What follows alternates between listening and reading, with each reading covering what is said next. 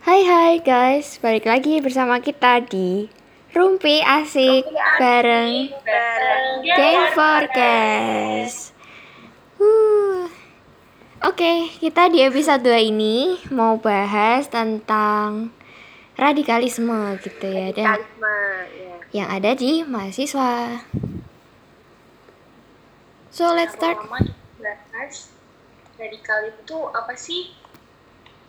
Jadi itu kan ada dua ya, ada radikal sama radikalisme. Nah ternyata radikal dan radikalisme itu punya uh, arti yang masing-masing itu beda. Iya. Untuk radikal sendiri, radikal itu lebih ke konsep berpikir, di mana uh, seseorang tuh berpikir secara mendalam sampai pada makna kebenaran yang tertinggi. Jadi sebenarnya radikal itu konsep berpikir. Iya. Kalau paham dari radikalisme sendiri Itu itu udah perbuatannya. masuk uh, itu perbuatannya itu udah masuk ke paham dari suatu individu atau aliran yang menginginkan adanya perubahan. Jadi mereka tuh ingin adanya suatu perubahan, pembaruan sosial, sosial ataupun politik gitu ya. Oke. Tetapi dilakukan dengan uh, sikap yang ekstrim. Oke. Oh, banyak itu di Indonesia tuh. Uh, dilakukan Benar. dengan kekerasan gitu ya, sikapnya drastis. Apalagi di mahasiswa kita Iya. lihat dari eh, web itu ada 10 itu apa universitas yang sudah mengarah ke radikal. Radikalisme itu ya. Mahasiswa ya. Mengerikan Bahaya sekali, guys. mm-mm. Bisa mengakibatkan kayak apa? Pemberontakan gitu loh. Ya kan? Iya, betul itu. banget. Karena pahamnya yang ekstrim dan menggunakan paksaan serta kekerasan, jadi di mana eh, mereka yang menganut paham ini nih punya keinginan apa yang diyakini mereka itu diterima sama orang lain. Bener banget. Terus mereka tuh menghalalkan segala cara ya dengan paksaan itu tadi. Iya. Itu Nah, generasi milenial ini rawan banget nih guys menjadi sasaran rempuk penyebaran radikalisme. Karena benar. Iya, soalnya kan ini apa eh, media sosial itu kan. Jadi kayak informasi tuh cepat banget ya cepet tersebar. banget gitu kan. Hmm, Benar. benar. Iya, Ya, jadi paham eh, radikalisasi mahasiswa itu bisa terjadi sistematis ya di dunia nyata maupun dunia maya. Apalagi benar. di era sekarang gini kan, apalagi di COVID gini, kita banyak banget aksesnya udah ke ini ya, ke dunia maya sekarang. Iya, walaupun nggak ketemu secara langsung, tapi mereka Iya. mungkin berkelompok untuk apa ya menegakkan pengertian Tetap mereka gitu ya. Iya sih. Jatuhnya, ya. kadang tuh mahasiswa tuh kayak apa ya orang-orang zaman sekarang itu kan lebih gampang ter apa ya terpengaruhi gitu loh padahal mereka tuh juga belum tahu Ya, bener bener apa enggak Terus kenapa sih guys eh, mahasiswa tuh rentan terhadap radikalisme kira-kira? Eh, biasanya sih emosional ya. Biasa kan Iya. mahasiswa iya ya Sebenarnya- labil kadang masih labil Heeh. oh, masih labil. Jadi itu kayak mereka bisa mudah ke bawah arus jadinya. Terus eh, masih mencari jati diri juga ya. Kita Iya. sebagai mahasiswa Iya. juga masih mencari jadi jati muda juga sudah apa ya kayaknya dialami setiap orang pasti mengalami apa ya bimbang untuk menemukan jati diri gitu. Dan itu kan kayak rawan banget gitu kan untuk ah sangat bisa rawan. apa ya otaknya terkontaminasi weh. Iya Iya, benar. Jadi kalau kena uh, paham-paham yang nggak bener tuh nah, ya itu dua hal aja dia aja gitu kan. Ya. terus ini kalau ciri-ciri orang yang sudah terpapar sama paham-paham yang gak bener itu biasanya sih menjadi apa ya mengalami perubahan emosi dan tingkah laku gitu. Ah, Terus, benar. ya apa setuju. Heeh, gara-gara kan dia sudah kayak apa ya kayak sebenarnya tercuci gitu loh otaknya gitu kan. Iya. Iya, mereka gara-gara jauh paham yang salah itu. Eh, mereka jauh lebih apa sih kata orang fanatik terhadap sesuatu gitu ya. iya nah yang benar-benar akhirnya melebih-lebihkan suatu hal itu akhirnya terjerumus ke ini ke radikal itu sendiri. Iya, dari awalnya Gimana kalau individu bisa jadi berkelompok gitu karena mereka ya oh ada suara ini, oh ya kita ikut gitu kan. Gampang sekali terpengaruh bener tadi kata Cia Meilin. Hmm. Jadi eh, mem- mereka tuh cenderung memandang kebenaran tunggal itu hanya milik kelompok. Nah ya benar Eh, kadang tuh sampai kayak menggunakan apa kekerasan gitu untuk untuk meraih keinginannya gitu loh Mm-mm, bener. Ya memaksa Jatuhnya nanti kepada terorisme nih guys. Kalau kekerasan gitu kan ya. Berarti mereka ada aksi dan membahayakan masyarakat tuh kan teror gitu. dari sikap sikap radikalisme itu itu juga termasuk pemberontakan memang Iya. Apalagi kalau sudah berhubungan sama ideologi negara kita kan itu udah Iya, betul.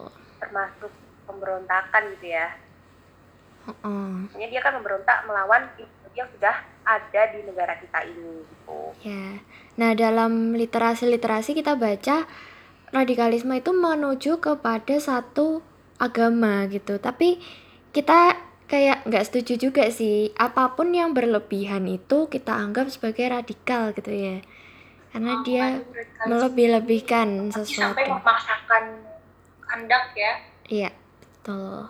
jadi nggak mesti selalu di agama kalau kita lihat sekarang-sekarang ini kan radikalisme tuh pasti eh, apa ya dikit-dikit agama dikit-dikit. Iya. Sebenarnya semua kelompok kan itu bisa bisa ya. Jadi radikal gitu. mm-mm. maksudnya kalau orang yang udah suku ras budaya orang yang apa? Dipaksakan juga. Udah.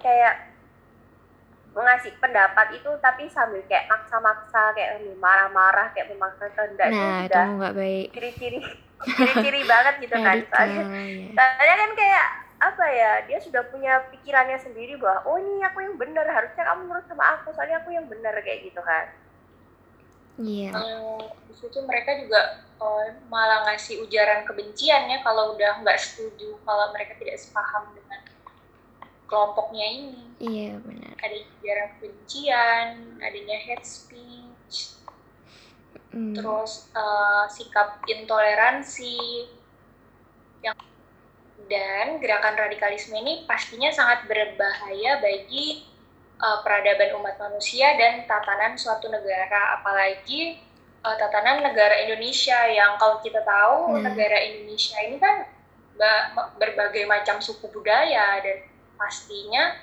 eh, semua orang tuh punya paham yang beda-beda kan Iya. Eh, heeh.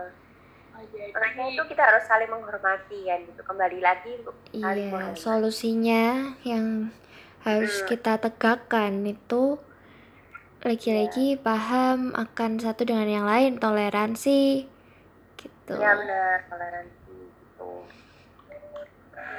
Terus uh, kita juga masing-masing individu tuh dituntut untuk berpikir positif ya.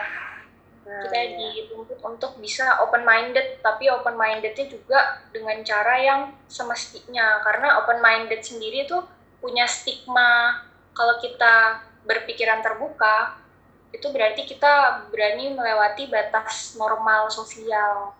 Kita jadi santai menanggapi hal-hal yang nggak benar. Padahal open minded tuh nggak seperti itu ya.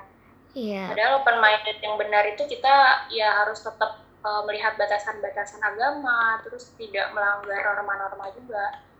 Jadi Hmm. uh, maksudnya kita harus berpikir positif dan open minded sesuai norma-norma dan batasan-batasan agama. betul, Melin.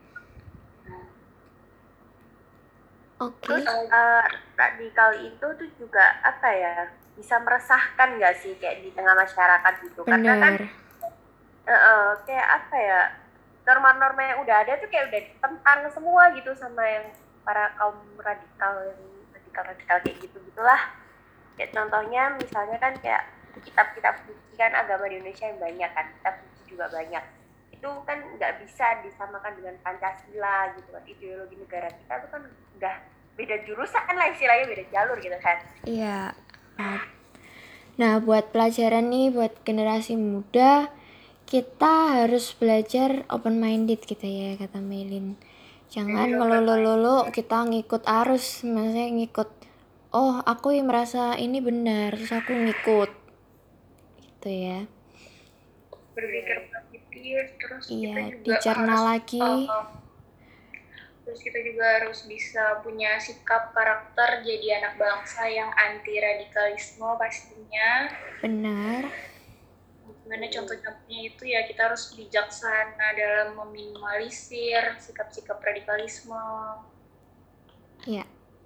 jangan mudah terjerumus ya terus jadi kan juga pastinya yang paling eh, yang jadi pondasi itu adalah ajaran agama yang benar kalau kita punya ajaran agama yang benar pasti kita juga punya karakter yang tidak mudah terjerumus ke eh, Mm-mm. radikalisme itu sendiri Iya, benar. Tapi jangan berlebihan kita kayak dalam informasi sih iya. Eh, jangan jadi fanatik Mm-mm.